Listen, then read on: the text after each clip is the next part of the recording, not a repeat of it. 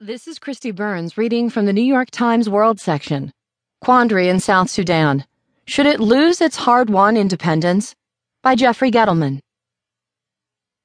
Tens of thousands of civilians dead, countless children on the verge of starvation, millions of dollars stolen by officials, oil wells blown up, food aid hijacked, and as many as 70% of women sheltering in camps raped, mostly by the nation's soldiers and police officers.